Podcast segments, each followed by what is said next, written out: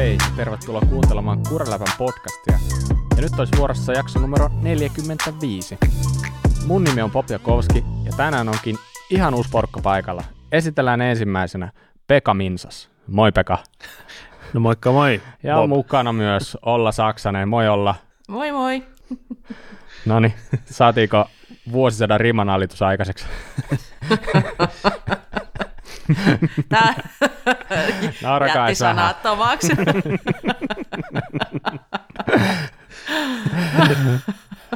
Hyvä. Ilmeisesti voidaan jatkaa, ei tarvita uusiksi, sen verran, sen verran hyvällä huumorilla alkoi homma, mutta, mutta joo. Hyvää eli hämmennystä heti jos, alkuun. Jos, jos hämmensin liikaa, niin täällä on Mika ja Salla mun kanssa. mutta, mutta hei, niin, mitäs teille kuuluu? Vaikka Salla, mitäs sulle? No kiitos, mulle kuuluu hyvää. Mulle, mä en tiedä, jos ketkä kuunteli viime jakson, niin varmaan miettiä, että teinkö mä kuolemaa vai mikä on, kun mä olin niin hiljaa ja pahan tuulinen. niin, tämä jotenkin, tämä päivä lähti paljon paremmin käyntiin. Ja ihan siis minuutilleen, mä kävin just äsken hammaslääkärissä, just ennen kuin tota, aloitettiin nauhoittamaan ja ajoin hirvetä kyytiä pyörällä kotiin, että kerkeen meidän studioon ja joo, e, sitä mulle kuuluu, se oli päällimmäisenä mielessä. Sovit, siis mulla oli hammas lohennut, niin me sovittiin, että ei edes puuduteta, että jos on mahdollista, niin ei puuduteta, koska mun pitää tehdä podcastia, niin eihän siitä mitään tule, jos mulla on naama turvoksissa sitten hammaslääkärin jälkeen. Ja tota, joo, kestin kuin kestävä henkilö. Mä en tiedä, voiko enää sanoa, että kestin kuin nainen, kun joku kuitenkin puuttuu siihen. niin, joo, hei, joo, mennään eteenpäin. Mikä tämä tarina on? Minkä takia sä oot saanut sun hampaan lohkeamaan? Siis mä haluaisin pystyä kertoa teille jonkun, että mä vein jotain ihan himolinjaa jossain laajavuoressa tai jossain, mutta ei, siis mä söin leipää.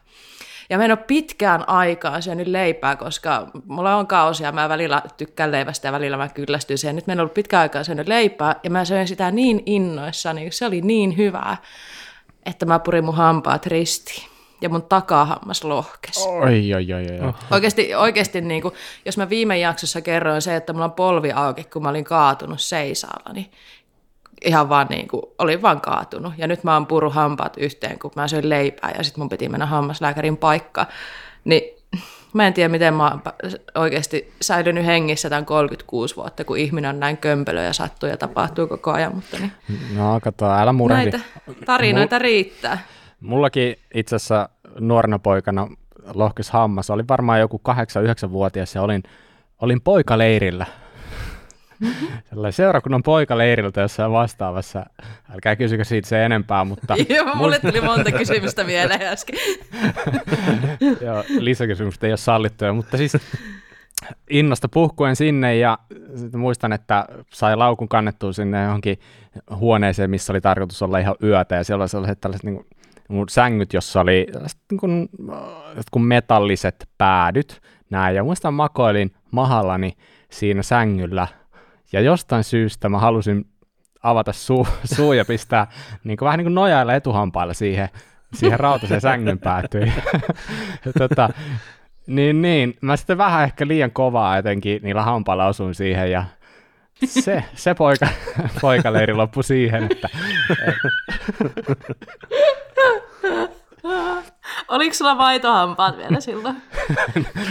no ei todellakaan todellakaan ollut. Että, että, tota, mutta tällaista sattuu. Ja sen jälkeen on kyllä itse asiassa käynyt myös, että se on lohjannut tavallaan vähän uudestaan sit, kun söi niin. tästä niin kuin legendaarista merkkaria. Tiedätkö se karkki? Oi, oi, merkkari kyllä on paha. Kyllä te tiedätte kuitenkin. Mm. Mutta opit pahan kerralla sitten, että et pure sängyn päätyjä. Mm, niinpä, niinpä. En ole kyllä sen jälkeen purru. Mäkin olen itse asiassa maistellut sängyn päätyä ja hammaslähtönyt. tota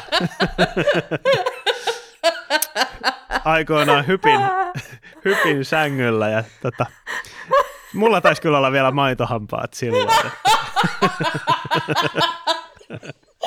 Tuli vähän, vähän lipsahdettua sitten siinä, horjahdettua. Ja Ihan kauhean tarina. No niin, Mä, me, meidän tota, hyvä taso tässä jaksossa vaan jatkuu. Jos on joku vielä kuuntelemassa tässä vaiheessa, niin pitäisikö mm. tota... Ja onhan mun yläetuhampaat implantit, mutta voidaan ottaa se tarina joku toinen kerta. Joku toinen kerta. Jos se on yhtä hyvä tarina, niin säästää se toiseen kertaan. Jep. Okei, okay, no Mika, hei, mitä sulle kuuluu?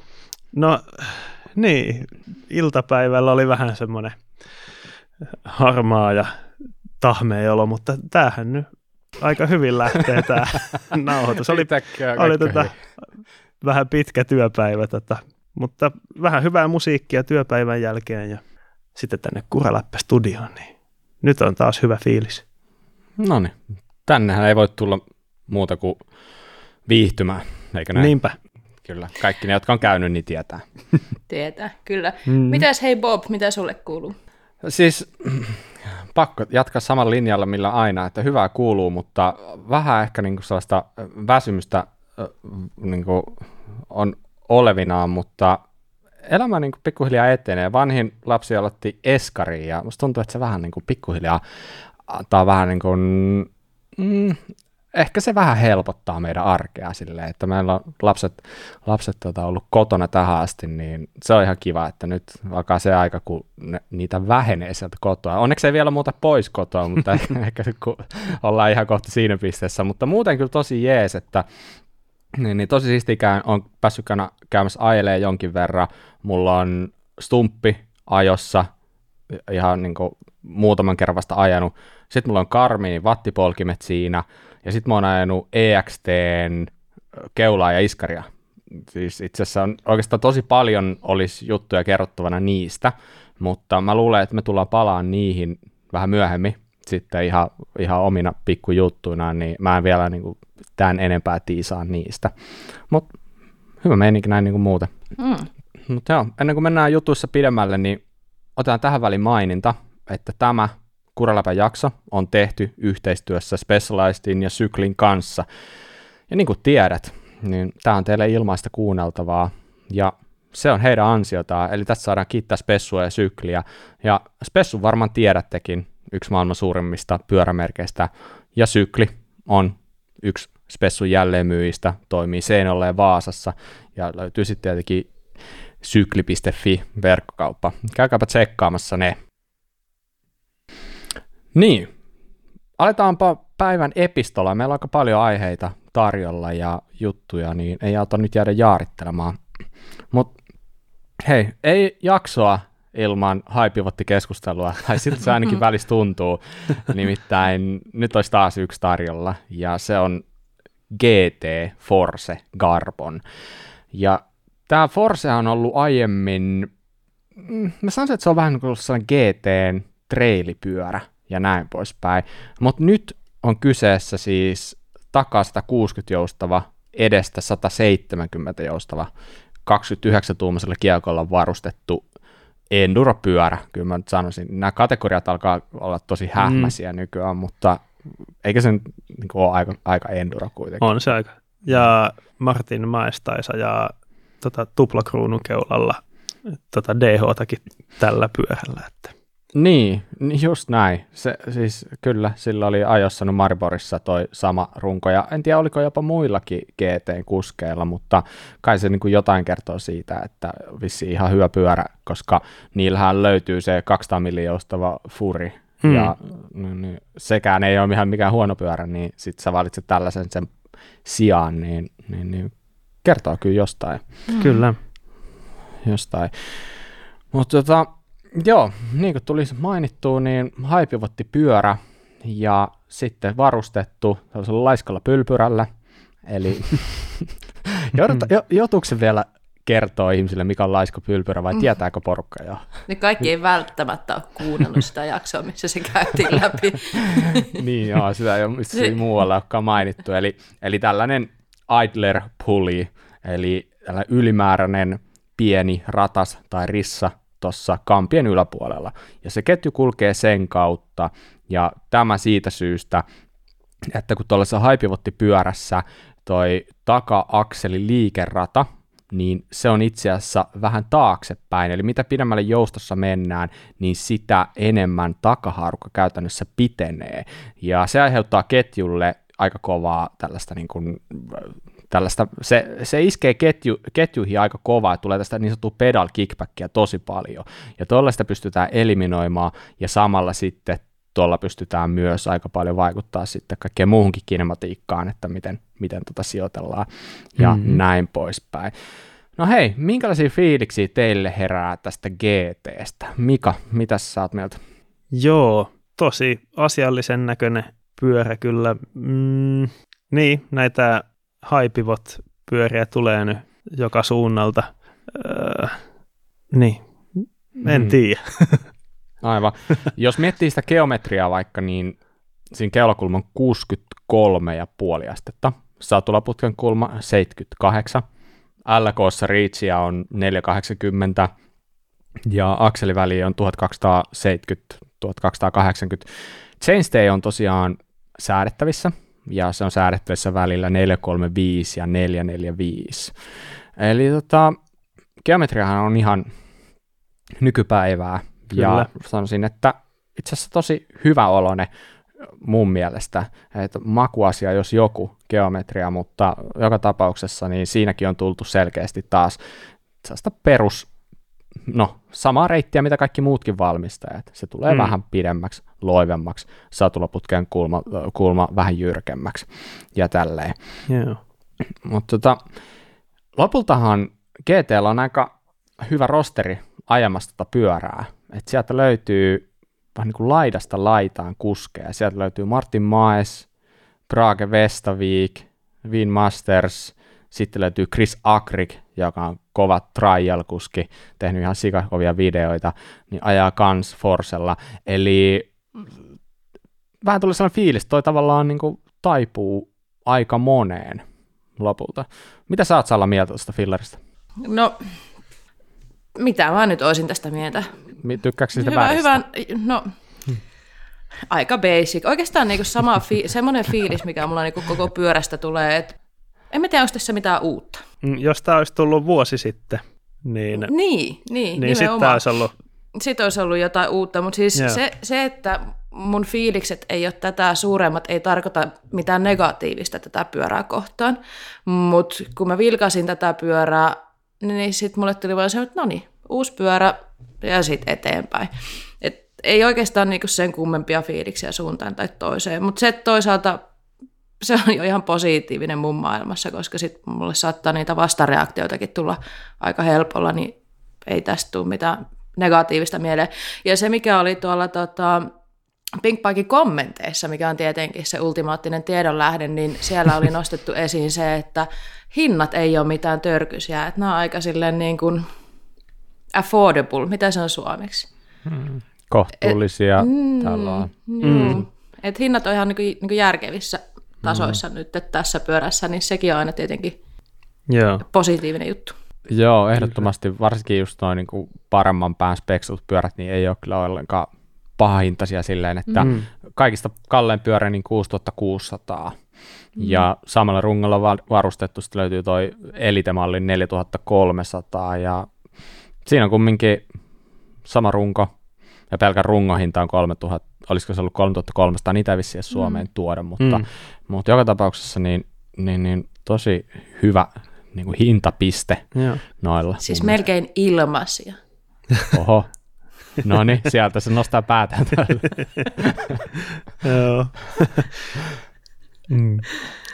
Niin siis suoraan sivusta katsottuna, niin kun on tosi jyrkkä satulaputken kulma ja tosi loiva ohjauskulma, noin on kyllä siis paperilla ainakin näyttää tosi hyviltä noin geometria-speksit tuossa, mutta se saa silloin, kun satula on ylhäällä ja jos runko ei ole x vähän pienempi, niin se saa sen näyttää sen ohjaamon aika ahtaalta mm.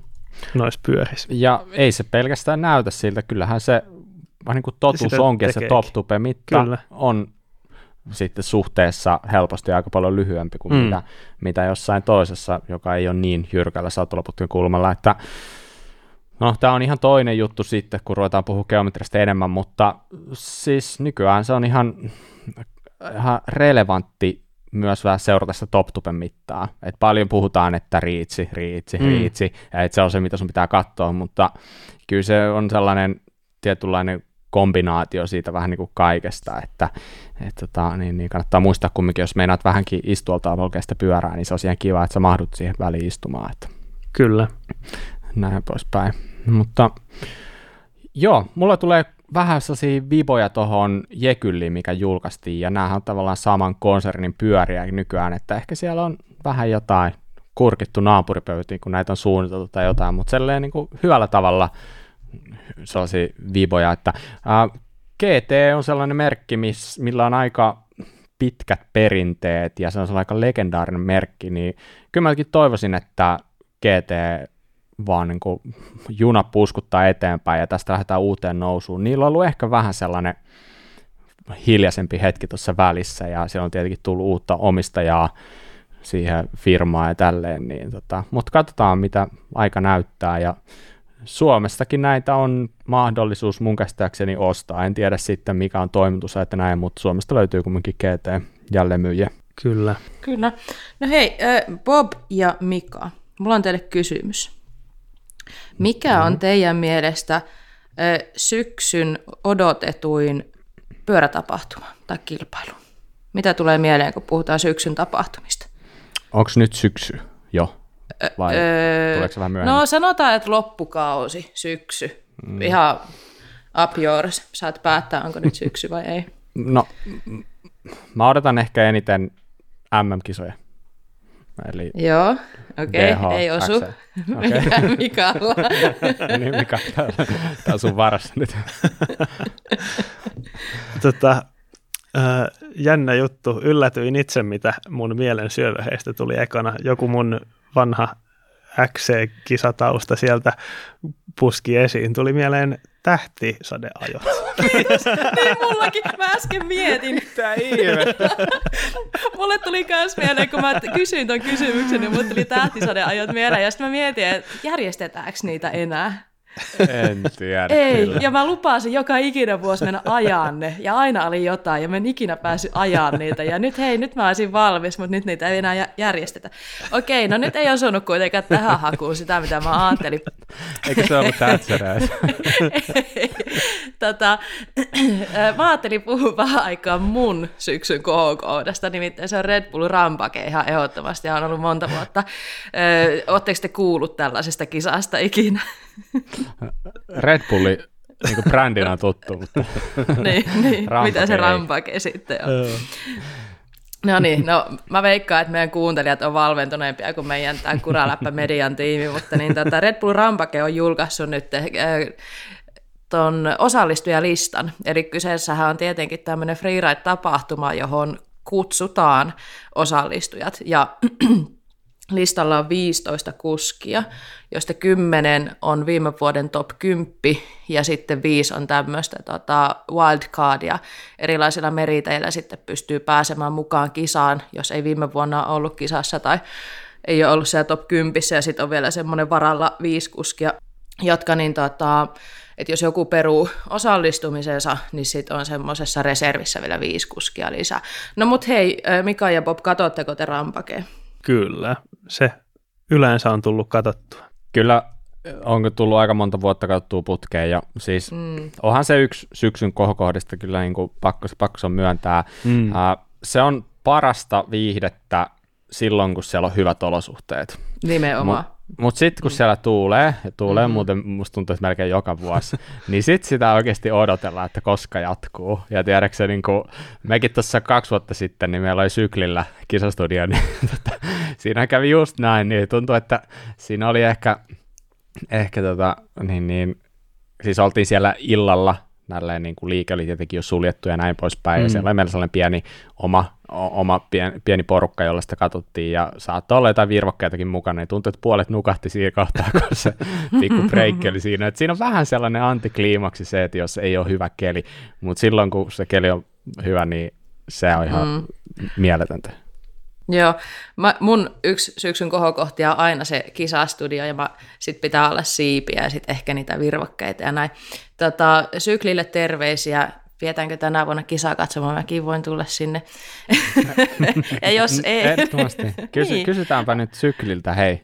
Niin. Tuukka, Tapsa, Hessu, pidetäänkö me siellä kisastudio. Okei, okay, homma sovittu. Mutta joo, hei, jos me katsotaan nyt tätä osallistujalistaa, kun tässä piti ehkä jotain uutisia käydä läpi, niin siellä on aika tuttuja nimiä. Siellä on Brendogi mukana, siellä on Brandon Semenukki, Carson Storchi, Kyle Straitti. Oi vitsi, anteeksi, mä lausun taas näitä ihan niin kuin suomalaiset tekee. Ja, ja Kyle Strait ja sitten terveisiä englannin opettaja. Vi, äh, Vinny T, äh, Tom van Stenbergen, äh, Riideri on paikalla, Ethannel, Siimäkki ja Kotsiek. Onko näistä joku teidän niin kuin ennakkosuosikki tai ketä te haluaisitte, että tänä vuonna pärjää? Niin, sitähän ei ajettu viime vuonna ollenkaan, sitä mm. kisaa. Eli nyt ei voi peilata viime vuoden tuloksia. Mm. Toissa vuonna ajettiin mm. viimeksi ja silloin Semenukki voitti, Rieder oli mm. toinen ja mm. Van Steenberger oli kolmas. Mm. Mm. Sanotaanko, että jos sä kysyt nyt multa, että ketä mä toivoisin, että pärjäs. Okei, Brett Reader olisi siisti nähdä, että se pärjää. Sillä on ollut tosi vaikea kausi. Mm. Mä, se oli mulle yllätys, että se on tuolla mukana. Yep. Jos se on siellä mukana. Ilmeisesti tällä hetkellä on vasta niin, että kutsut on lähetetty ja niiden pitää tietyllä mm. niin hyväksyä se kutsu ja sitten vasta varmistuu, että he on mukana siinä. Mutta kyllä mun ehkä sellaiset suosikit löytyy enemmän tuolta villien korttien mm. ja sitten sen lisäksi, no ketä nyt nämä kymmenen muuta viime vuoden mm. top 10 ulkopuolelta, mm. niin äh, mä ehkä kumminkin eniten odotan sitä, että mä näen Emil Johanssonin laskun. Se taisi olla viimeksi ensimmäistä kertaa mukana ikinä rampakessa, mm. ja nyt toista kertaa, ja mä luulen, että jos hän oikeasti siellä on mukana, niin mm. nyt voi olla meno jo vähän rennompaa kuin silloin viimeksi. Mm. Eli Emil, ai jumpe, mua ei pitäisi nyt lausua yhtään mitään, mutta Emil Johansson on tuolla alternatielistalla, eli hänen, hänen tota, kisoissa starttaaminen ei ole varmaa vielä tällä hetkellä ollenkaan, mutta olisi kyllä siisti nähdä hänet ehkä tuolta wildcard-puolelta, jotka on siis niin jo kisassa mukana varmasti, niin Prague Vestavik, Mikan suosikki. Kyllä. Niin on, hi, mä haluan nähdä, koska se, että hän, hänet on nyt noterattu, että kun hän, hän ajaa isosti ja hän, hän, hänestä on tullut semmoinen ihmisten suosikki nyt, niin tosi hienoa nähdä, että mm. Vestavikki on saanut kutsun sitten tonne Utahiin ja tuota, joo, mä odotan tosi paljon sitten Vestavikin rania. Joo, mä heitän tämmöisen arvauksen, että Praage Vestavik on aika vahvoilla tuossa People's Choice mm. mutta sillä ei ehkä löydy tota, ihan sellaisia tosi isoja temppuja, joilla, hmm. jotka niin kuin voittoon riittäisi tuossa kisassa. Hmm. Ehkä. Kyllä mä luulen kanssa, että niin sanotusti paikallisilla kuskeilla on tuolla vähän etu siinä. Että mm. Ne on ajanut sellaista paljon, että, että jos nyt oikeastaan pitää miettiä, että kuka tuolta voisi ehkä hypätä, niin toi Ethan Nell voisi olla sellainen tyyppi, joka voisi tänä vuonna kyllä itse asiassa olla tosi mm. korkealla. Että se on monta vuotta ollut siinä ihan lähellä ja se on ihan paikallisia ja niin, niin. siinä voisi olla. Mutta joka tapauksessa niin tosiaan 15. lokakuuta nähdään, ja tämä on siis 20V-juhlakisa, eli 20 vuotta vai 20 kertaa, mä en itse asiassa tiedä, mutta kuitenkin nyt. Niin, siinähän on välillä ollut niin useammankin vuoden taukoja. Mm. Mä luulen, että kyse on, että 20 vuotta sitten oli ensimmäinen rampake. Mm. Ja, eli tota, 20 juhlakisa, tosi siistiä seurata. Ja tästä tullaan varmaan puhumaan sitten lähempänä lisää. Mm. Ei jäädä tähän sen enempää. Mutta viime viikonloppuna ajettiin saman firman pikku skaba tuossa Kööpenhaminassa, eli tällainen kuin Red Bull Copen Ride. Ja yllätys, yllätys, voittajana siellä Emil Johansson, toisena Simon Kosiak, kolmantena Nikoli Rokatkin. Eli tällainen slope-kisa kyseessä, ja niin kuin varmaan nimistä huomasittekin, mutta ei sinänsä mitään yllättävää muuten, muuta kuin että ruotsalaiset nyt näyttää taas, että sieltä, sieltä PC, että siellä oli kolme jätkää kymppijoukossa, että siellä on Alex Alanko ja Max Fredriksson kanssa kymppisakissa, että ai ai, kun se saataisiin pieni pala sitä kulttuuria tänne Suomeenkin, niin olisi se aika makeata. Mm. Kyllä. Ehkä joskus. Yes. Siirrytään sitten eteenpäin toisiin kisauutisiin, nimittäin tuossa on viime viikonloppuna ajettu EM-kisat muun muassa, XCn EM-kisat. Ja siellähän kävi niin, että naisissa Pauline Ferrand Prevot oli melko ylivoimainen puolitoista minuuttia melkein seuraavaa eroa ja Anne Terpstra kakkonen ja Anne Tauber kolmas, mutta miehissä oli poikkeuksellisen tiukka kisa tällä mm. kertaa. Siellä oli siis ö, koko top 5 oli kuuden sekunnin sisällä. Mm. Harvoin on nähnyt tuolla tasolla noin tiukkoja kisoja. Voiton vei Lars Forster ja hopeaa Sebastian Fiini Karstensen ja pronssia Filippo Colombo hmm. siellä. Kyllä. Taidettiin viimeksi puhua vähän EM-kisoista, eikä puhuttukin, ja niin kuin ylipäätänsä siitä, mm, että... Joo, niin, arvostuksesta. Kyllähän, niin, kyllähän mm. tässäkin nyt valitettavasti kun listaa katsoo, niin naisista se, sä voit heti, että sieltä puuttuu nyt niin kuin uunituore olympiavoittaja, Jolanda Neff, siellä puuttuu Loanelle Compt. Kyllä. Sieltä puuttuu aika paljon porukkaa, ei mitään pois kumminkaan Paulin Ferran Prevolta, varmasti mm. hyvä ajo. Ja miesten kisassa ehkä vähän sama juttu, että se ihan terävin kärki puuttuu. Kyllä. Et sanotaanko, että noin, noin niin kuin tyypit normaalissa maailmankapikisassa, niin, niin ne pääsee ehkä kymppisakkiin just, just mm. että sieltä puuttuu aika hyvä nippu, varsinkin miehissä. Kyllä. Kovia. Näin on. Tosi tiukka kisa kyllä ylipäätään siis 30 sija miesten kisassa on ne, alle neljä minuuttia hävinnyt mm. voittajalle. Aha. Ja mitä somesta kattelin kuvia ja videoita, niin aika erikoinen rata. Siellä oli paljon rappusia, vähän semmoista urbaani Aha. ympäristöä sillä radalla okay. myös.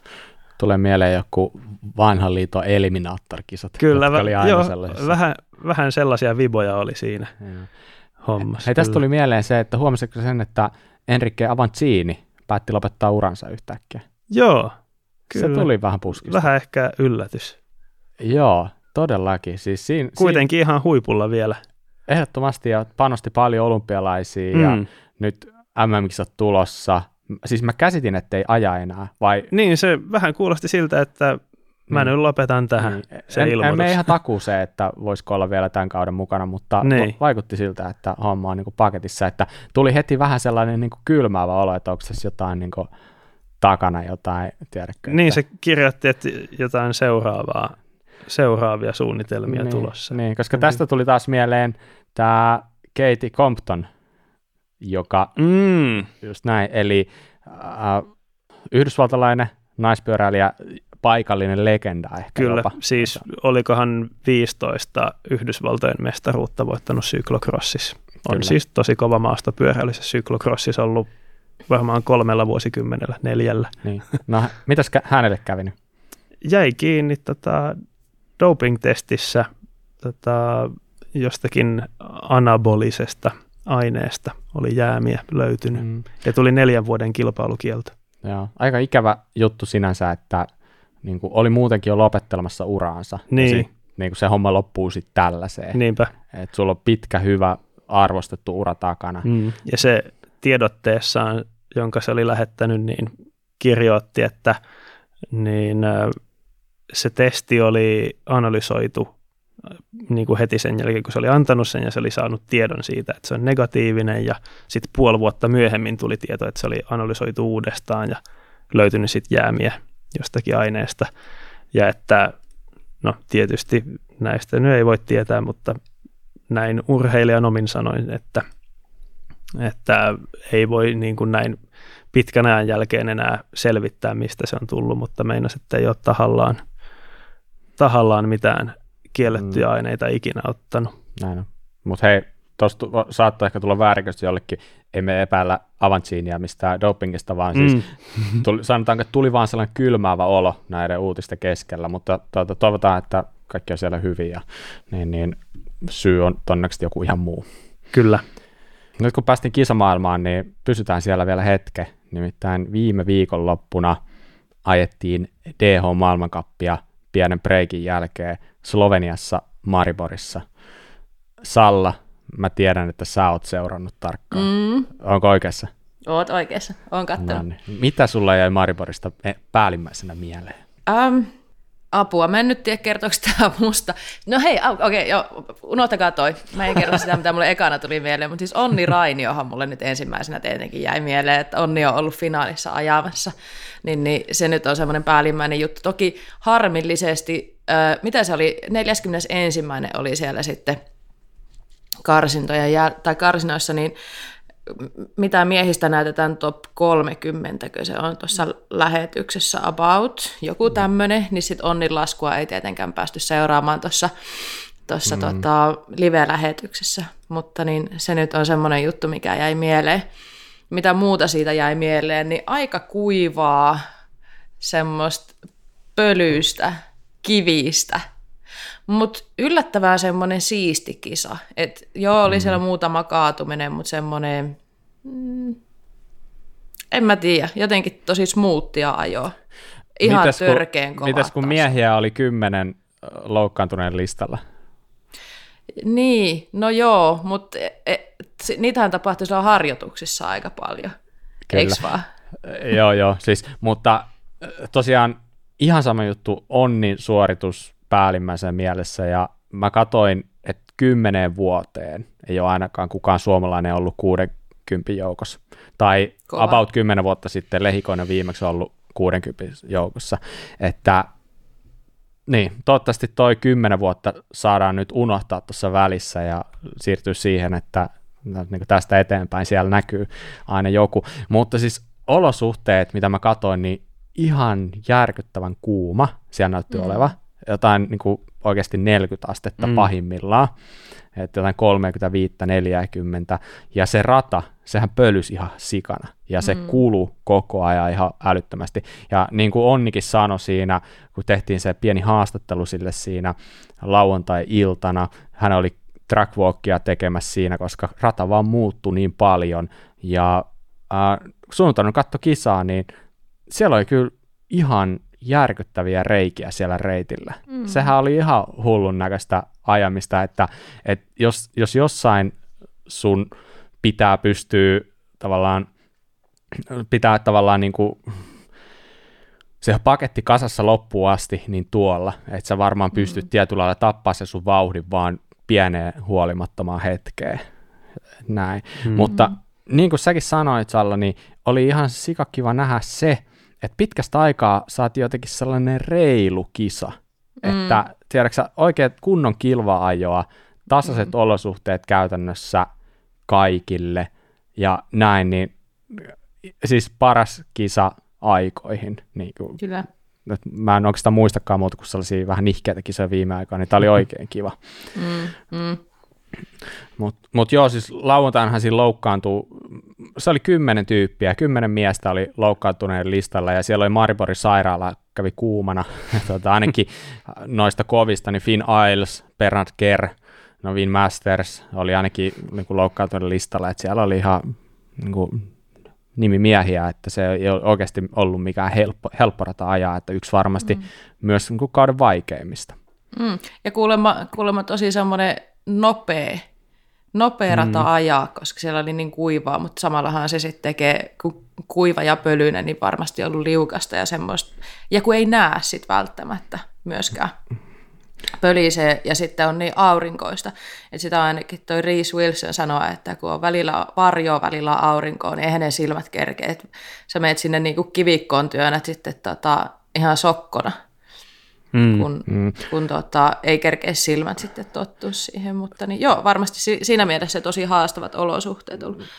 Tuosta Reese Wilsonista tuli mieleen se, että, että kaikilla noilla Trekin tiimiläisillähän oli nyt mm. ihan uudet rungot. Oh, ja tota, niin, niin aika sellaisia, mitä mä nyt sanoisin? Mässyjä. Aika, aika, aika, aika sellaisia niin kuin erikoisen näköisiä, eli Reese Wilsonilla oli siis täysin kultainen runko, Mm. Ja sitten Loris Vergillä oli vihreä ja näin. Ne oli kumminkin sellaisia oikein niin kuin metallihohto, mm. jotain tällaista. Mutta se, mitä, mikä tuossa tuli mieleen, oli se, että huomasitko Reese Wilsonin pyörän kisalaskussa, niin tavallaan toptupe, eli vaakaputken päältä, oli vedetty mustalla teipillä puolet siitä vaakaputkesta.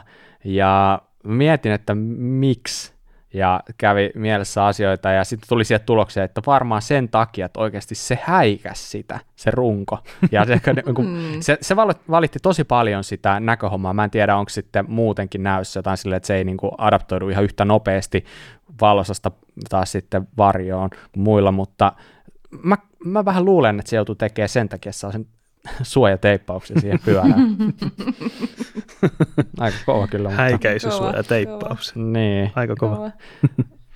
Joo. Ja he, mm, sen verran mä haluan myös sanoa, että niin, siis, jos katsoitte naisten kisan, niin joka ikinen nainen tällä hetkellä lähtöviivalla ajaa kovaa ja ja on mielenkiintoinen seurata, että se naisten kisojen taso on noussut ihan törkeästi viime vuosien aikana. Että jossain vaiheessa musta tuntui, jo tuntuu vähän pahalle sanoa ehkä, mutta et vähän oli semmoista, että aina totta kai halunnut katsoa naisten kisan, mutta se niin kuin ero siinä, että siellä on se ehkä niin kuin top kolme ehkä, jotka on niin kuin ajanut tosi kovaa ja sitten ne muut on ollut vähän semmoisia happuilevia, niin mm. nyt kaikki niin kuin puskee ja hyökkää ja vitsi ihan älyttömän hieno nähdä, että miten naiset ajaa nyt tuolla. Ja, mm. ja ylipäätään kyllä niin kuin naisten ajamisen taso ihan missä vaan on kyllä noussut ihan tosi paljon, että vitsi tosi hieno nähdä, miten tämä urheilu menee eteenpäin ja mm, totta. tosi naisten... mielenkiintoinen seurata naisten top 10 kaikki on kyllä tosi kovia tällä hetkellä. Ja siellä on sellainen tilanne, että sä et oikeastaan tiedä, kuka voittaa kisan. Ja mm. ku, niin kuin sun on aika vaikea veikata top 5, että nyt esimerkiksi pakko nostaa tuolta, siis tulokset meni silleen, että Miriam Nicol voitti, Eleonora Farina toinen, Camille Balance kolmas. Ja sitten neljäntenä ja viidentenä oli Monika Rastnik ja Tani Seagrave, niin, niin tota, pakko nostaa Eleonora Farina kun katsoi se laskuu, mm. niin aivan mieletöntä ajamista ja ke, niin kuin noussut tavallaan, tavallaan nostanut päätä ihan sikana, kehittynyt. Mä, niin kuin, kun mä katsoin se ajoa, mulla tuli jossain vaiheessa fiilis, että tämä voittaa tämä homma, mm. mutta ja toinen tietenkin Camille Balance, se, että sä voitat maailmanmestaruudessa, saat sateenkairaidat, niin monelle se tarkoittaa sitä, että seuraava kausi on yhtä painajaista. Se on niin kuin, sulla on hirveät paineet suoriutua, ja sä et yleensä suoriudu silloin, mutta Camille Balance on niin kuin, se on nostanut tasoa ihan hirveästi. Se on niin kuin ihan voittajasuosikkeja käytännössä. Oli kisa sitten niin kuin, millainen hyvänsä, kuivaa, mm. märkää. Se on oikeasti niin kuin ihan eri levelillä nykyään kuin mitä vaikka vuosi takaperin. Mm. Niin, aika moni ehkä silloin ajattelee, no se oli sen sään takia vaan voitti, että... Niin. Naisissa on käynyt silloin tällä niin. tollasta. Kyllä. Et heti tulee meille joku Miranda Miller, joka voitti tässä jo, joitain vuosi takaperin, ja sillä ainakin kävi just vähän silleen, että siitä tuli aika kovat paineet siitä, mm. ja siirtynyt enduroon ihan täysin nyt, näin niin kuin nykyään. Kyllä. Moni varmaan odotti, että Vali Höl viimein ottaisi omansa, ja voittaisi, mutta kuudentena, mitä sä Salla sanot siitä sen laskusta? Mikä siinä, mikä siinä oli? Miksi se voitti kumminkin lauantaina mm. nämä karsinat? En mä tiedä, se näyttää vähän varovaiselle. Tai siis kun valin tyyli on aika aggressiivinen, tosi vahvan mm. näköistä ajoa silloin, kun se ajaa parhaimmillaan. En mä oikein osaa sanoa. Mm. Ha- harmi mm. edelleen, siitä me ollaan puhuttu aiemminkin, että harmi, että tuntuu, että mm, valiteessa sanoi silloin, että on paineita, ei nauti tästä nyt ihan niin paljon ja ei ole ihan niin kuin pää siellä, missä pitäisi olla. Niin. Mm. Mutta niin tota, niin, ei se mikään ihme, sillä on varmasti paineita ja kyllähän mm. se kertoo se, että silloin oikeasti siellä trackwalkellakin, niin silloin on ihan kunnon armeija mukana tyyppejä, jotka katsoo sille näitä linjoja ja niin kuin, sulla on neljä, viisi tyyppiä sun kanssa siellä, niin kyllähän se jo itsessään luo paineita. Että jos sä katsot jotain miesten kärkikuskeja, ei niilläkään ole siellä sellaista tukea mukana. Että toi mm. vali, niin asiat on vaan mennyt silleen, että, että sit se on kiinnostava ja potentiaalinen, niin mm. se, se on niin kuin potentiaalisesti aika iso pala purtavaksi nuorelle tytölle on. sitten, että on. kääntää Mut, sen menestykseen. Mm, on, ja vaikka niin kuin hänellä on kaikki mahdollisuudet voittaa, niin ehkä niin kuin aika kohtuutonta on olettaa, että hän tulee vaan niin kuin dominoimaan heti ekana elitevuonna, eli on, hänellä on vielä aika paljon aikaa, niin tuota, toivotaan, että Vali jatkossakin nauttii ajamisesta ja jatkaa, jatkaa sitä ja, ja tota, saa niitä tuloksia, mitä hän haluaakin. Ehdottomasti. Mm. Mitäs miesten puolella kävi? Mm, vihdoin. Vihdoin voitti se, mitä ollaan odotettu. Tästä ollaan puhuttu. No, kyllä. Eli Loris Vergier on tota, hänellä on ollut aika, aika tota, huonoa tuuria jopa tota, alkukaudesta. Nyt ihan muista kaikkea, mitä on tapahtunut tuolla kisoissa, mutta on tullut, on ollut rengasrikkoja, mitä siinä on ollut, niin Loris vihdoin pääsi näyttää kyntensä ja nousi sinne korkeammalle, korkeammalle korokkeelle. Ja miesten kisa oli tosi jännä, että jossain vaiheessa, jossain vaiheessa itse asiassa musta tuntuu, että no ei tässä oikeastaan tapahdu paljon mitään. Mutta sitten kun rupesi tulee toi niin kuin sanotaan Loik Bruni ja ehkä toi, niin kuin, mitä mm. nyt on top vitonen tuolla, niin huh huh, sai taas kyllä mm. niin kuin, koko vartalo jännittää ja muistuttaa itseänsä, että hengitä välillä, että niin, tota, oli tosi jännä. Ehdottomasti. Äh, toi Benoit Coulans, sehän oli tosi kauan hot seatillä ja se oli ainut oikeastaan, joka siihen, niin kuin, jos jätetään viisi kovinta pois luvusta, niin joka pystyy vetämään sen loppuradan silleen oikeasti silleen kovaa sillä lailla, että se ei niinku puskenut, vaan se oli tosi smoothi ja se veti ihan järkyttävää kyytiä sen lopun ja pitkään näytti siltä, että se on podiumilla, mutta jäi sitten lopulta tosiaan kuudenneksi. Siellä pakko vaan niinku todeta tuossa, että kyllä ne kovat on kovia, että niin kuin sanoit, siinä vaiheessa kun Bruni tuli viivalle ja kaikki sen jälkeen, niin sitten mm. niinku alettiin lyödä uusia lukemia koko ajan ja kyllä mä oon tosi tyytyväinen siitä, että Loris vihdoin voitti, että mm. se ansaitsen, se voitti kaiken viime viikonloppuna. Mm. Kellotetut harjoitukset, sitten karsinna ja nyt on. Ja se ja Greg Minar, joka Greg Minar oli neljäs, niin äh, näetkö niiden linjan siinä Rock siinä keskellä? Ne kaksi mm, veti ihan joo. oman linja ja ne oli niinku puoli sekuntia kovempia kuin ketään mm, muuta. Et se oli mm. ihan älytön. Ja niin siisti katsoa. Se ei vissiin meni niin, että Greg Minar oli ekas potannut sen linja, ja sitten Loris oli vähän niin kuin, en tiedä sitten miten se meni, mutta se oli vähän niin kuin nähnyt, että okei, että Minar ajaa tosta, ja sitten se oli vielä vaihtanut omankin linjan siihen, ja se natsasi kyllä tosi hyvin sitten kisassa, mm. että oli jopa suorastaan vähän niin kuin melkein ylivoimainen, melkein pari sekunnin voitto sitten. Toisena oli Tipo Daprela, joka johtaisi kokonaiskilpailua, tosi nuori jätkä kanssa. Kolmantena Lord Creeland, siis ihan törkeän siisti top kolme mun mielestä mm, tässä kisassa. Mm. Mä tavallaan mä harmitti, kun mä olisin ehkä halunnut, että Minnar olisi voittanut. Sitten kun se pääsi niin sinne hot seatille vähäksi aikaa, niin mä olin sitten, jes, että voispa se saada taas yhden voito, koska mm. onhan Minnar semmoinen ikisuosikki, mutta toisaalta sitten toi niin kuin nuorten jengi, ketkä on mm. nyt ykkönen, kakkonen ja kolmonen, niin on siistiä, on, on, on hienoa. Mm, just näin. Ja onnihan oli finaalissa tosiaan 52. Ja se on edelleen kyllä ihan hyvä sija, että ei mitään pois sen finaalilaskusta, mm. mutta on niitäkin kirjoitti, että se kisalasku ei ollut oikein täydellinen sen mielestä, että tuli aika paljon virheitä ja sitten alkoi vain kädet loppua siitä, kun se rata oli oikeasti niin raju, että se oli niin raffi alusta loppuun, niin mutta tosi tyytyväiseltä mies kuulosti kyllä kokonaisuudessa ja miksei olisi. Aha, toi, mm. toi tota, niin, niin, mieletön temppu ja mm. toivottavasti se on vasta alkua. alkua. Mutta tota, hei, kuraleppä liika. Sehän mm-hmm. tietenkin pyörii tässä rinnalla vähintään yhtä kovana. toi, ja tota, niin, niin se on päivittynyt ja siellä johtaa sellainen kuin Antti S.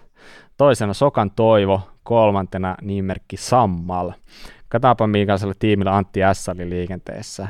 Sieltä löytyy Max Hartenstern, Tipo Daprela, Remi Tirion, Benoit Goulans, Mille Johnson, Monika Rastnik. Mm, ihan jees, ihan jees. Mä luulen kyllä, että Antillakin on vähän sellainen fiilis, että ei välttämättä tällä pärjää, kun siellä on muutama, jotka ei mennyt ihan nappiin, mutta toisaalta oli aika vaikea varmaan arvata toi tuloslista silleen, että kovat on kovia, mutta sä et pysty kumminkaan joukkueeseen ottaa määränsä enempää niitä kovia sinne. Mm.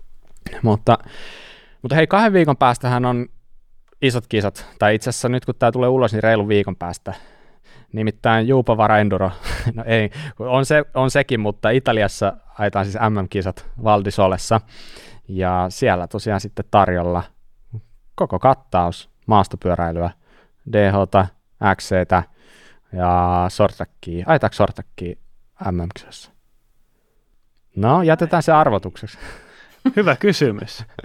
Mä jäin ihan... No se varmaan itse asiassa aika nopeasti kyllä saadaan selville, jos, jos oikein... Eliminaattoria me ajetaan. ajetaan kyllä, mutta valitettavasti sitä ei näe oikein hyvin. Joo, ne ei varmaan ainakaan sitten ole sam- samassa tapahtumassa. Mm.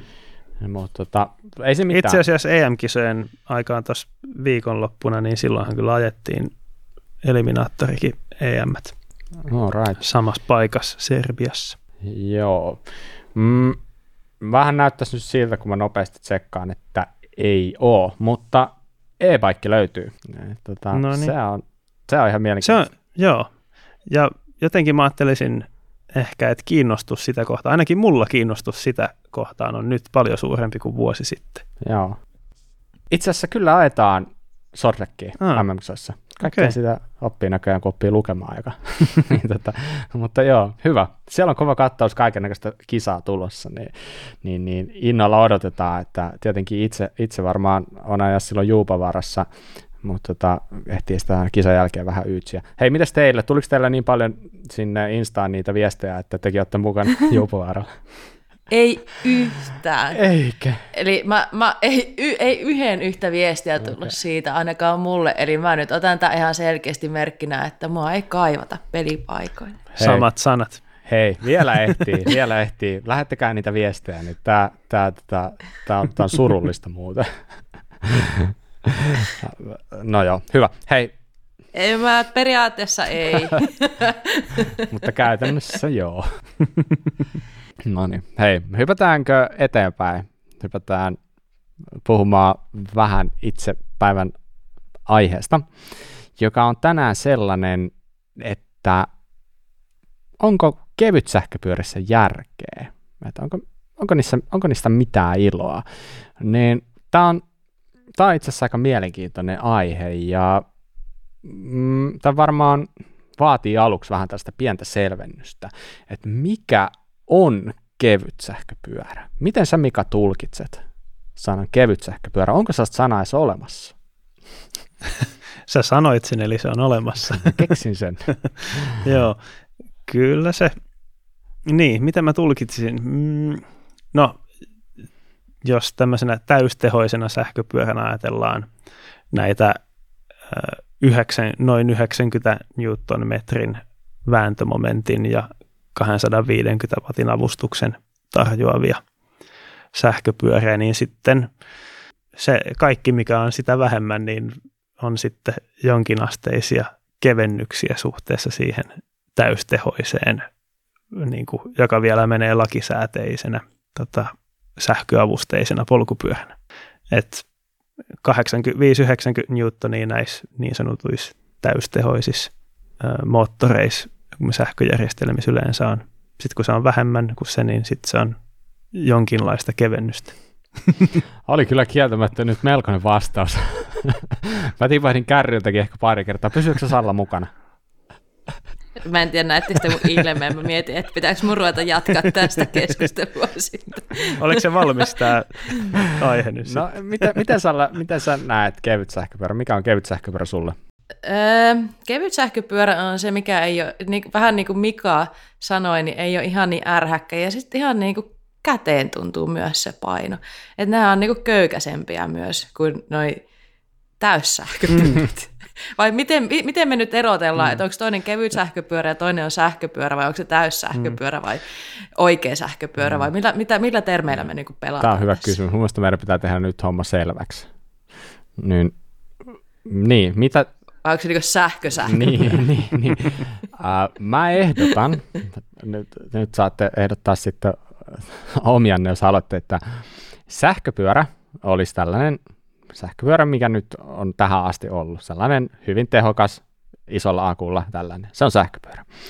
Sitten tällainen kevyt sähköpyörä on siitä tietyllä lailla niin, niin, tällainen vähän vaisumpi versio, kevyempi versio, eli mikä on painoltaan kevyempi, moottorin teholtaan hieman pienempi.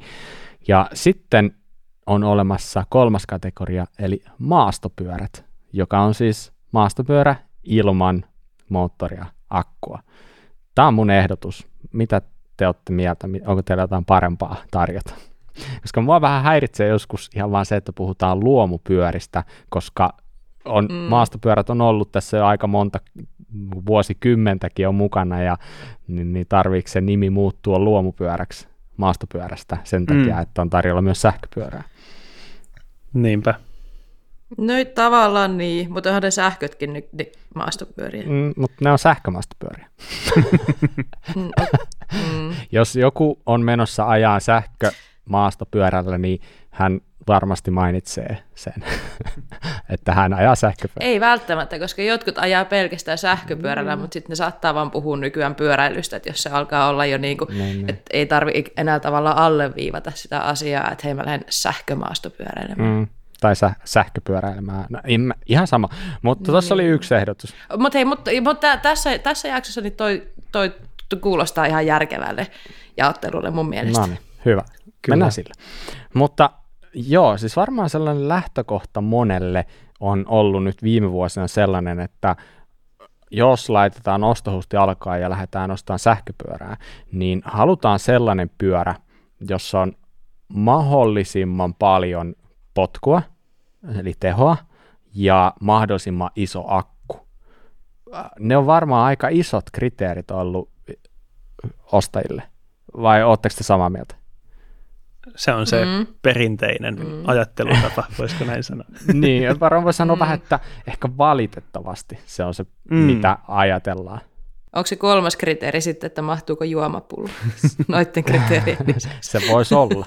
Se, sehän on itse asiassa ihan hyvä kriteeri, jos muuta kysytään. Mutta, mm. mutta joo, siis varmaan monia sähköpyöriä myydään niin sanotusti vähän niin kuin numeroiden perusteella. Niin. No nyt on tosiaan sitten tullut tällainen sähköpyöräilyn harmaa alue tähän väliin, eli puhutaan nyt näistä kevytsähköpyöristä, jotka on siis teholtaan vaatimattomampia ja akun kooltaan paljon pienempiä kuin nämä sitten niin kuin sähköpyörät. Ja niin, se on itse asiassa ihan hyvä kysymys nyt, että kenelle tällainen pyörä on oikein suunnattu ja mitä iloa tästä on kellekään. Äh, näitä on olemassa jo jonkin verran, tällaisia pyöriä, ja niiden määrä kasvaa koko ajan. Mä oon vielä itse henkilökohtaisesti mieltä, että näitä on sen verran vähän, että näitä on, edes, niin kuin, on aika vaikea kategorisoidakin erilaisiin niin kuin kategorioihin, koska näitä on vähän niin kuin laidasta laitaa. Et jos ottaa vaikka esimerkin, vaikka Spessulla on Genevo SL, mikä on 170 mm. joustava pyörä, ja sitten taas Trekiltä löytyy E-Kaliber, joka on taas sitten jotain, niin kuin, jousto on niin kuin jotain, mitä nyt XC-pyörissä yleensä on, mm. tyyliin 100, mm. 120, mitä siinä onkaan, niin puhutaan aika erilaisista pyöristä, mutta molemmat tässä ehkä niin kuin laitetaan kumminkin kevyt sähköpyörien niin kuin sarjaan niin sanotusti. Eli tota, mm. ehkä se aika näyttää meille vielä, että minkälaiset kategoriat tuohon tulee ole, olemaan, mutta ehkä niin kuin, jos yleensä kevyt sähköpyörästä puhuu, niin se on aika silleen niin kuin isoa yleistystä ylipäätänsä. Mutta jos ottaa esimerkiksi vaikka, että mitä tuo Spessun moottori käytännössä on, niin se on 300, anteeksi, 35 newtonia vääntävä, ja niin kuin Mika sanoi, niin se on siellä 90 huudella ne sähköpyörien tehot yleensä. Mm. Eli voi sanoa, että melkein niin kuin kolmannes siitä tehosta on vaan tarjolla. Ja akun koko on 320 wattituntia, joka on, puhutaan varmaan, että olisi noin 700 wattituntia tällaisessa niin kuin niin, sähköpyörässä, kyllä. niin sehän on alle puolet siitä. Niin, niin näitä löytyy sitten silleen, että joissain esimerkiksi Trekissä siinä on Fasuan moottori, eikä näin, siinä on 55 newtonia, ja Orbea Raissi, joka on tosi suosittu kevyt sähköpyörä kans, niin se on 60 newton metriä se vääntö siinä. Hmm. Mutta tota, niin, niin, tuossa tuli mainittuukin toi Spessun oma moottori, mikä on maalle valmistama, ja sitten Trekillä on tuo Fasua, niin Orbeassahan on itse asiassa Simano, eikö näin? Kyllä. ja se on EP. EP8 RS. Mm. Mitä se RS siinä tarkoittaa? Hmm, sitä mä en ole ikinä selvittänytkään. Tietääkö Salla? Ee, ei, mä itse asiassa, sori, mä, mulla meni puolet ohi, mitä sä just äsken sanoit, kun mulla, mä jäin Sorry. kiinni siihen, mitä sä sanoit E-kaliberistä. Siinä on siis 60 milliä joustoa. No niin, no niin mä tiesin, että superkaliberissa, mutta mä en ollut ihan varma, että onko tuossa E-kaliberissa. Joo, E, e on samalla kyllä. tavalla. Joo. Eli se RS 60 siinä milliä. tarkoittaa sellaista kuin Rider Synergy. Mm-hmm. Eli ideana on se, että jos sä vertaat sitä normaali EP8-moottoriin, joka on siis hyvin yleinen sähköpyörämoottori tällä hetkellä, ja hyvin tällainen niin kuin, ihan niin kuin standardi kuitenkin tietyssä piirissä varmasti, niin tämä on siitä muokattu, tuunattu moottori silleen, että se antaisi mahdollisimman luonnollisen ajotuntuma. Ja oikeastaan tästä me päästään mun mielestä koko tämän niin kuin homman jujuun. Eli mä oon itse ajanut tuollaisella Levo SLllä nyt tänä vuonna aika paljon, ja mulla on niin kuin tietyllä lailla sellainen niin kuin käsitys siitä, että mitä, mitä sillä ajaminen oikeastaan on, ja minkä takia sellainen pyörä ylipäätänsä kannattaisi hommata. Eli jos sä mietit vaikka ajotuntumaa, niin se poikkeaa tosi paljon. Eli niin, niin sulla mikä on Levo ja Sallalla on Raili, eikö niin? Mhm. Niin, niin tota, niillähän varmaan, jos sä pistät boost mode tai turbo, mikä nyt onkaan sitten merkistä riippuen, niin, niin se antaa aika kovaa tehoa. Mm, siis hetkellisesti Mm. varmaan joku 500-600 wattia tulee potkua kiihdytyksissä. Kyllä. Jos miettii, että kuinka te ajatte niillä teidän pyörillä, niin miten te käytätte niitä eri mm, niin sanotusti tehoja siinä? Et jos te mietitte vaikka polkulenkkiä tai mitä ikinä sillä ajattakin, niin kuinka paljon tulee käytettyä mitäkin ja minkälaisissa tilanteissa? Mm.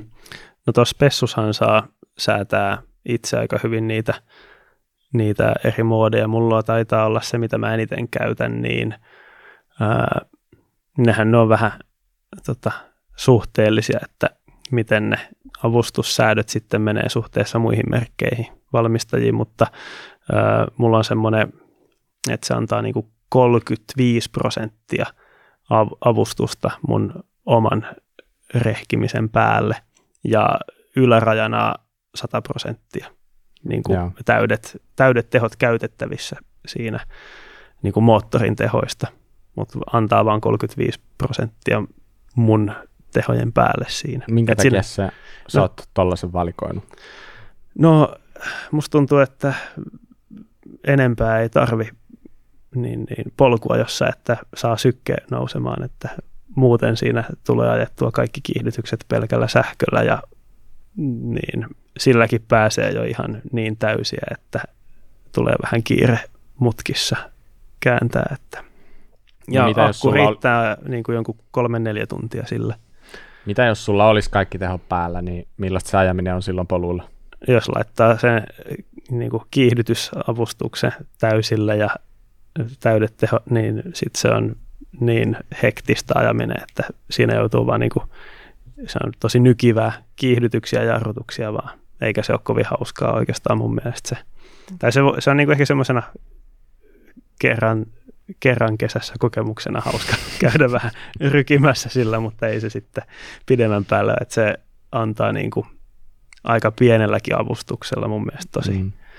Tosi hyvin polkua. Et sitten taas, jos on mäkeä ajamassa, niin sitten niin saa olla ihan maksimiavustukset ylämäkeen kyllä. Mm. Mites Salla, minkälaisilla tehoilla sä yleensä ajat? Mm. Aika, aika samoilla linjoilla, ja oikeastaan vähän riippuu, että minkä tyyppistä mä ajan normipolkulenkillä. Nyt mä en osaa sanoa paljon ne on niin prosentteina, mutta niin trekin tuossa raidissa on jaettu, että sulla on neljä eri tasoa. Sulla eko on se, niin kuin, se köykäsin taso ja sitten onko se touri ja sitten tulee EMTB ja sitten on muistaakseni turbo.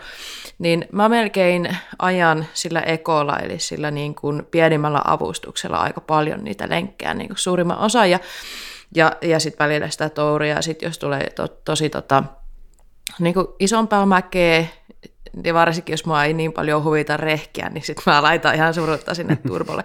tai just eilen, kun me oltiin mun siskon kanssa tuolla Uuraisilla Aittovuorella ajaa, niin se oli just, mun sisko Anniina on siis väittänyt, että hän ei varmaan sitä sähköpyörää oikeasti tarvi ja hän myy sen tämän kauden jälkeen, niin ääni on muuttunut kellossa niin paljon, kun me ajeltiin eilen ja sitten naureskeltiin, turbot päällä ajettiin aina sinne mäen päälle ja rallateltiin menevään, niin sitten Anninakin vaan nauret, että paskan hän mitä tämä myy, että tämä on ihan mahtava Kyllä. laitos.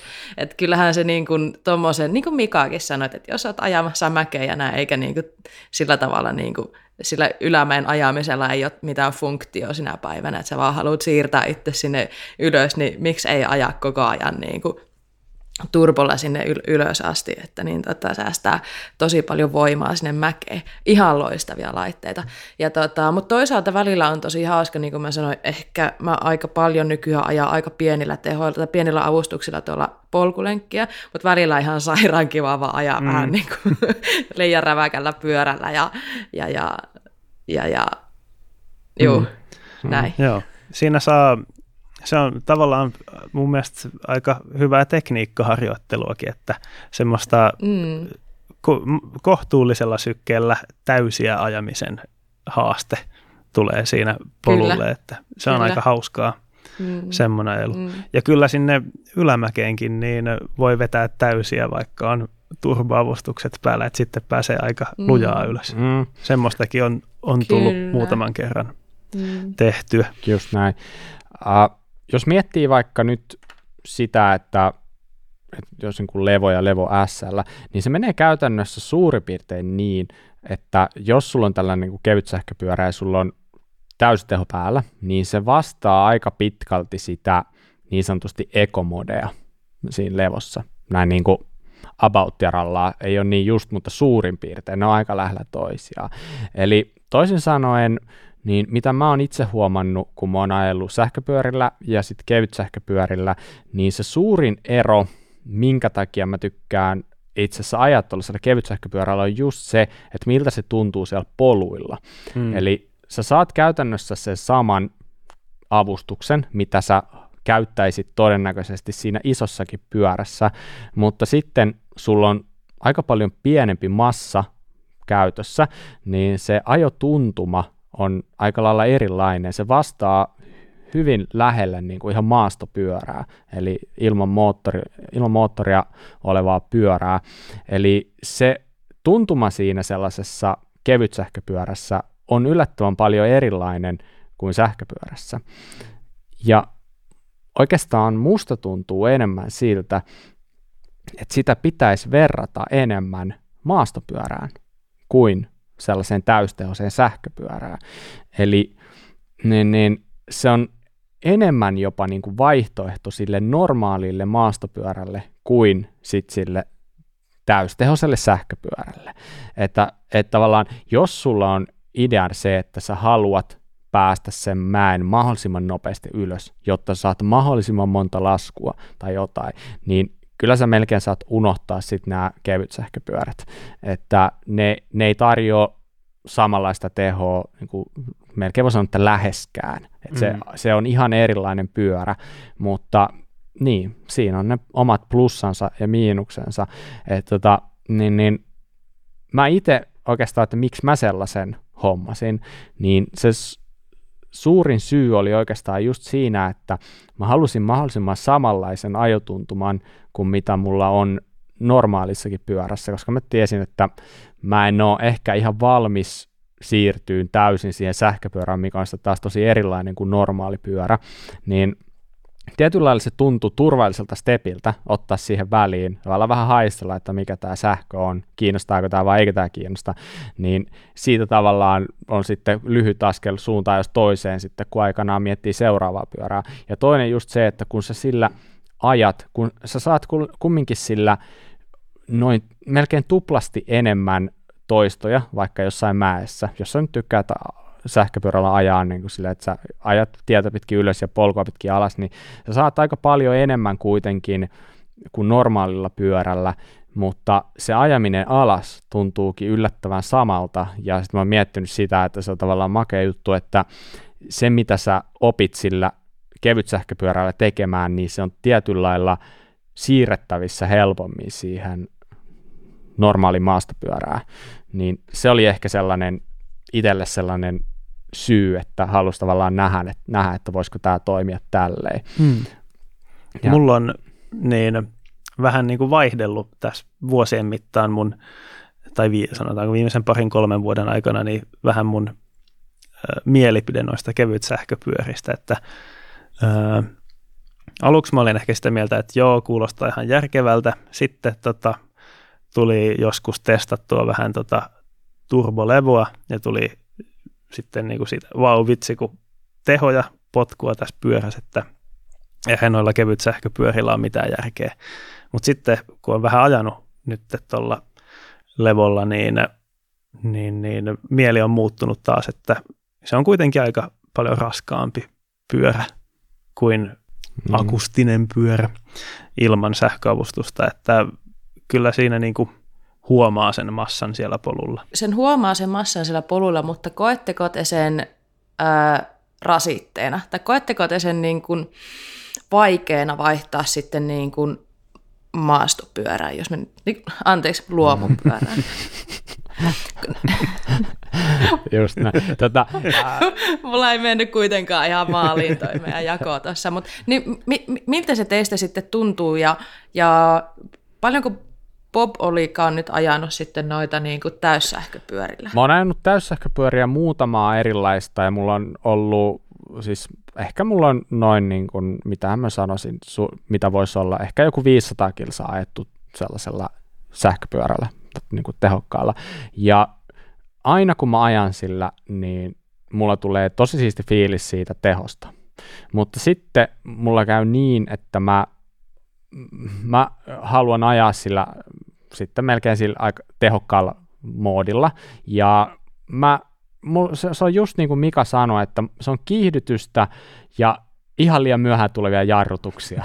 Ja jos se siinä vielä jarruttaessa, just siinä vähän ne mutkaa korjaa pedaaliasentoa vahingossa niin kuin eteenpäin, niin sitten se yhtäkkiä voikin niin kuin ampasta siinä niin kuin mutkassa kesken kaiken. Niin, niin, niin, ja ehkä myös se, että kun mä ajan sillä, niin mä huomaan ajavani eri lailla. Mä ajan enemmän päin, mä en läheskään niin paljon keventele, tavallaan tuplaile, mitä mä teen normaalilla pyörällä ja mitä mä teen ehkä tuolla kevyt sähköpyörällä, että se on se selkeä ero, että jotta se polkeminen siinä olisi sujuvaa tällaisella polulla, niin kyllä mäkin haluaisin käyttää siinä sitten sitä ekomoodea, mutta sitten taas tulee sellainen fiilis, että okei, että mm, sä saat sen saman avustuksen sillä kevyemmällä, totta kai sä tuut antaa siinä akussa ja siinä toimintamatkassa sitten periksi tuollaiselle sähköpyörälle, sillä kevyt sähköpyörällä, että niin, niin onhan siinä tietenkin se puoli sitten, että jos sä haluat mahdollisimman pitkän kantaman,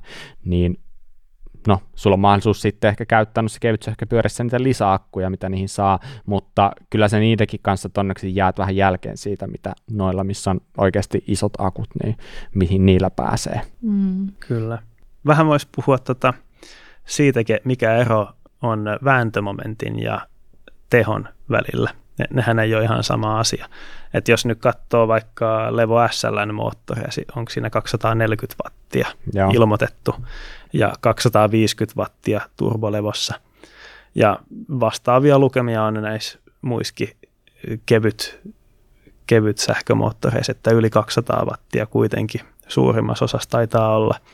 Niin niistä saa tasaisessa korkean kadenssin polkemisessa, sanotaan vaikka 80-100 kierrosta minuutissa polkiessa, niin aika vastaavanlaisen avustuksen saa kevyt sähköpyörän moottorista kuin täystehosesta.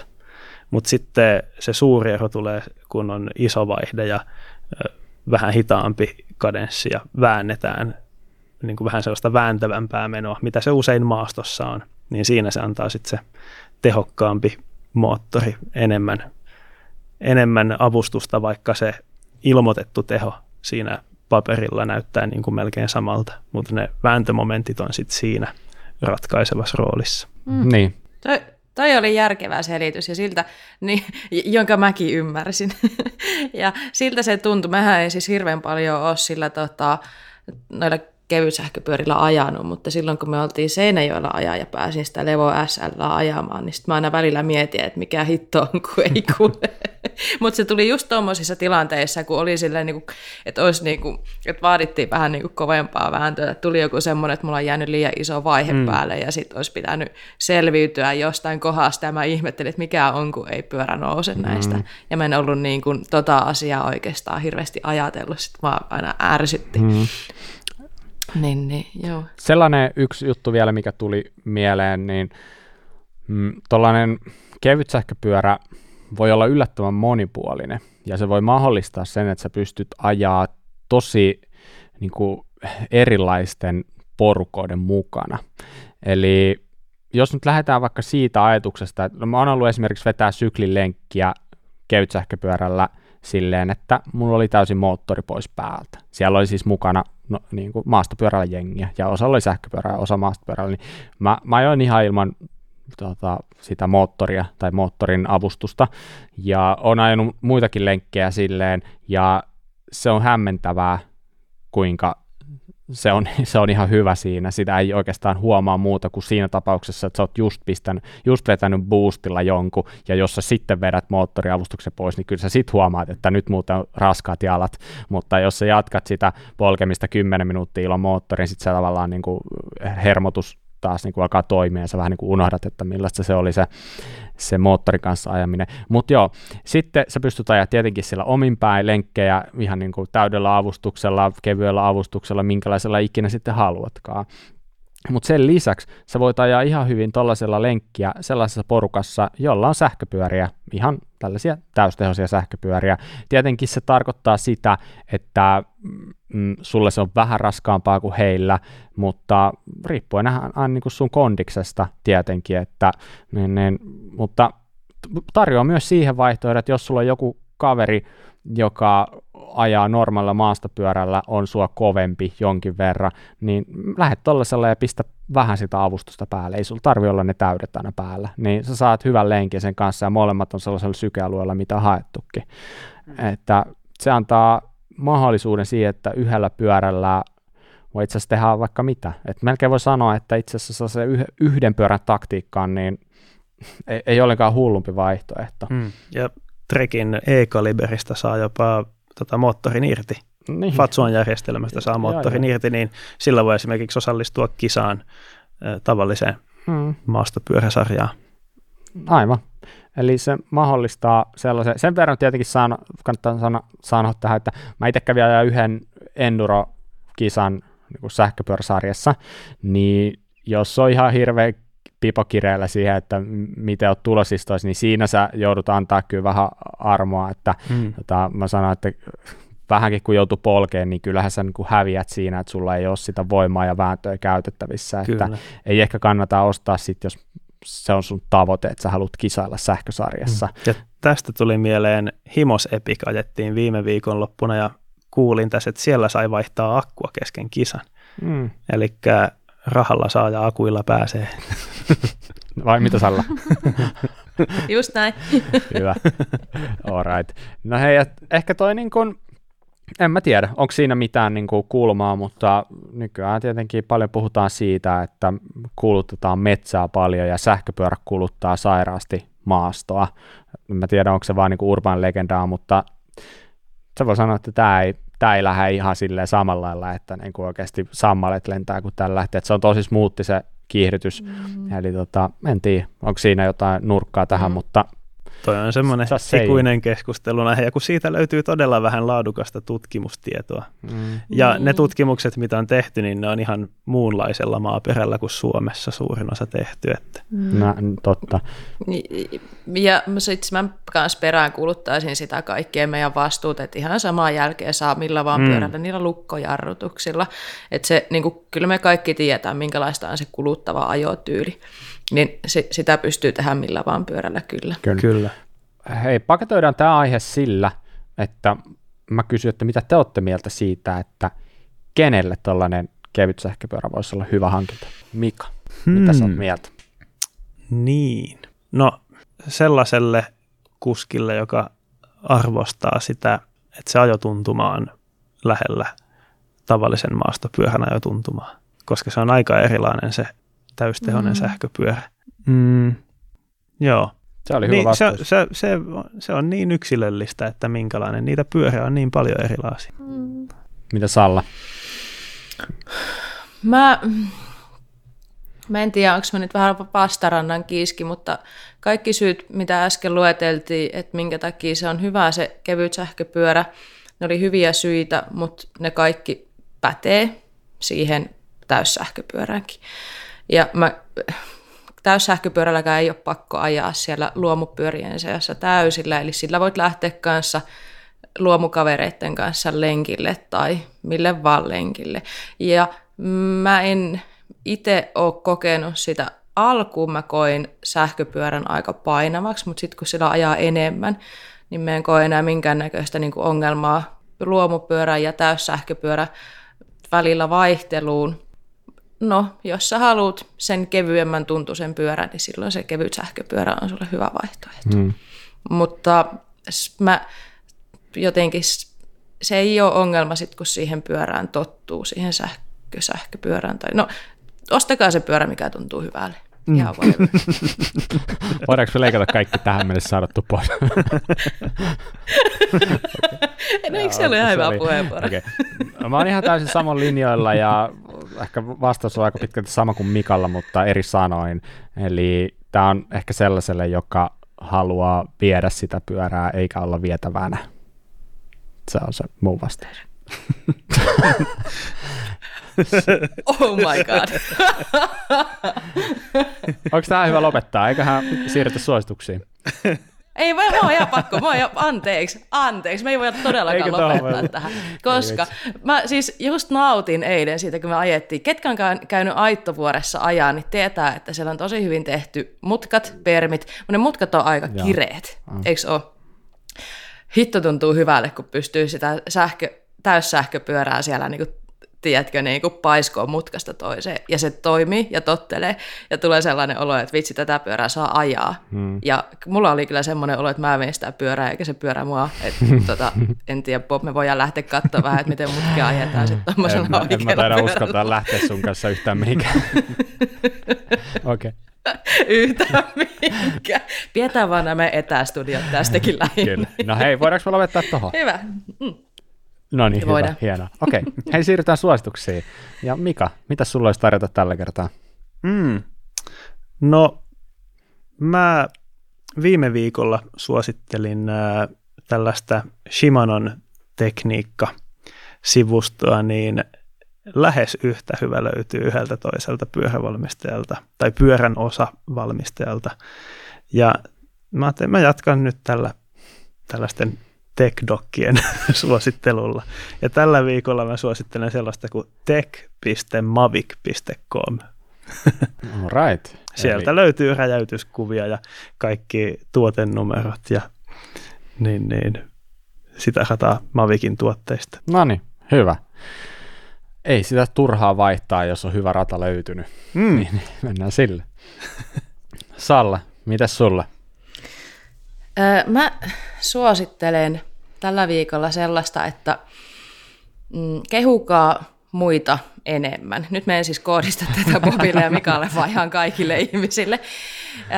mä oon taas huomannut, miten hyvälle tuntuu se, että saa jonkun positiivisen palautteen, ihan vaikka joku tosi pienikin juttu, niin se saattaa pelastaa päivän. Tai myös se, että jos antaa itse toiselle kehuja, niin kokeilkaa, siitä oikeasti tulee itselleenkin hyvä mieli. Ja mä väitän, että, ja, että ja mä ollaan harjoiteltu tätä mun opiskelijoiden kanssa, että jos sä rupeat huomioimaan muissa sitä hyvää ja niin kun kehut ihmisiä ääneen, et vaan ajattele, että vitsi menipä hyvin tai tälleen, vaan sanot ihan se ääneen, niin niitä kehuja rupeaa tulemaan sulle päin takaisin. Niin tota, ö, ottakaa tavoitteeksi, että kertokaa toisille ihmisille ääneen jotain positiivista palautetta tai kehukaa tai piristäkää niiden päivää. Ja näin, tämä oli mun suositus tälle viikolle. Tämä oli hyvä. Ja etenkin Kyllä. jos joku sattuu olemaan vaikka parisuhteessa, niin toi vinkki voi toimia sinnekin aika hyvin. Voi olla ihan kultakin kalliimpi vinkki. Mm. Mm, ihan ehdottomasti. Mikä vaan ihmissuhde, niin tehkää se. Ja hei, tuntemattomien kehuminen, ihan parasta, ihan täydellistä. Siitä tulee itselleenkin tosi hyvä mieli. Mm. Ehdottomasti. Hyvä. Mitäs Bob? Mulla on tällä kertaa ehkä vähän tylsä, mutta toisaalta sellainen, mitä me ei olla vielä suositeltu ja mä käytän sitä aika usein, mä käytin sitä viimeksi eilen illalla ja se on legendaarinen napsautin. Kyllä. Noin kymmenen vuotta sitten ostin omani ja mihinkäs se siitä oikeasti rikkoo? Onko se siis ihan OG-virallinen, että siinä lukee napsautin? Totta kai, Ai. totta kai. Tämä on niin, niin, herra kymäläiseltä itseltään No niin. ostettu, joka on käsittääkseni napsa, napsauttimen jonkin sortin keksiä tai ainakin sen, sen tota, nimen keksiä, voisin kuvitella. Mm. Mutta joka tapauksessa, niin siis kyseessä on tällainen vanha palosammutin, joka on konvertoitu hyvin monimutkaisella tavalla toimimaan tupelesrenkaiden vanteelle nostajana käytännössä. Mm. Eli jos sulla on rengas, vaihdat renkaita ja sä et meinaa saada jalkapumpulla sitä rengasta nousemaan sinne vanteelle niin, että se napsahtaa paikalleen, niin sä pumppaat ilmaa tällaiseen vanhaan palosammuttimeen, josta sit sä suhautat sen kaiken hirveällä voimalla sinne vanteelle ja naps kuuluu ja siitä nimi napsautin. Ja Kyllä. se on ihan sairaan hyvä. Niitä myydään edelleenkin jossain hyvin varustelluissa pyöräliikkeissä. Ja voi sanoa, että jos sä ostat, niin se on ikuinen. tota, Mm. Sitä ei varmaan saa rikki ihan helpolla. Jos sattuisi menee se letku jotenkin hapertuu, niin varmaan uuden letkun vaihtamalla. Niin, niin, niin se- Niitähän löytyy nykyään tota, monelta tällaiselta ihan pyörärenkaiden ja muiden tarvikkeiden valmistajilta näitä, Niin löytyykin, jos haluaa semmoisen.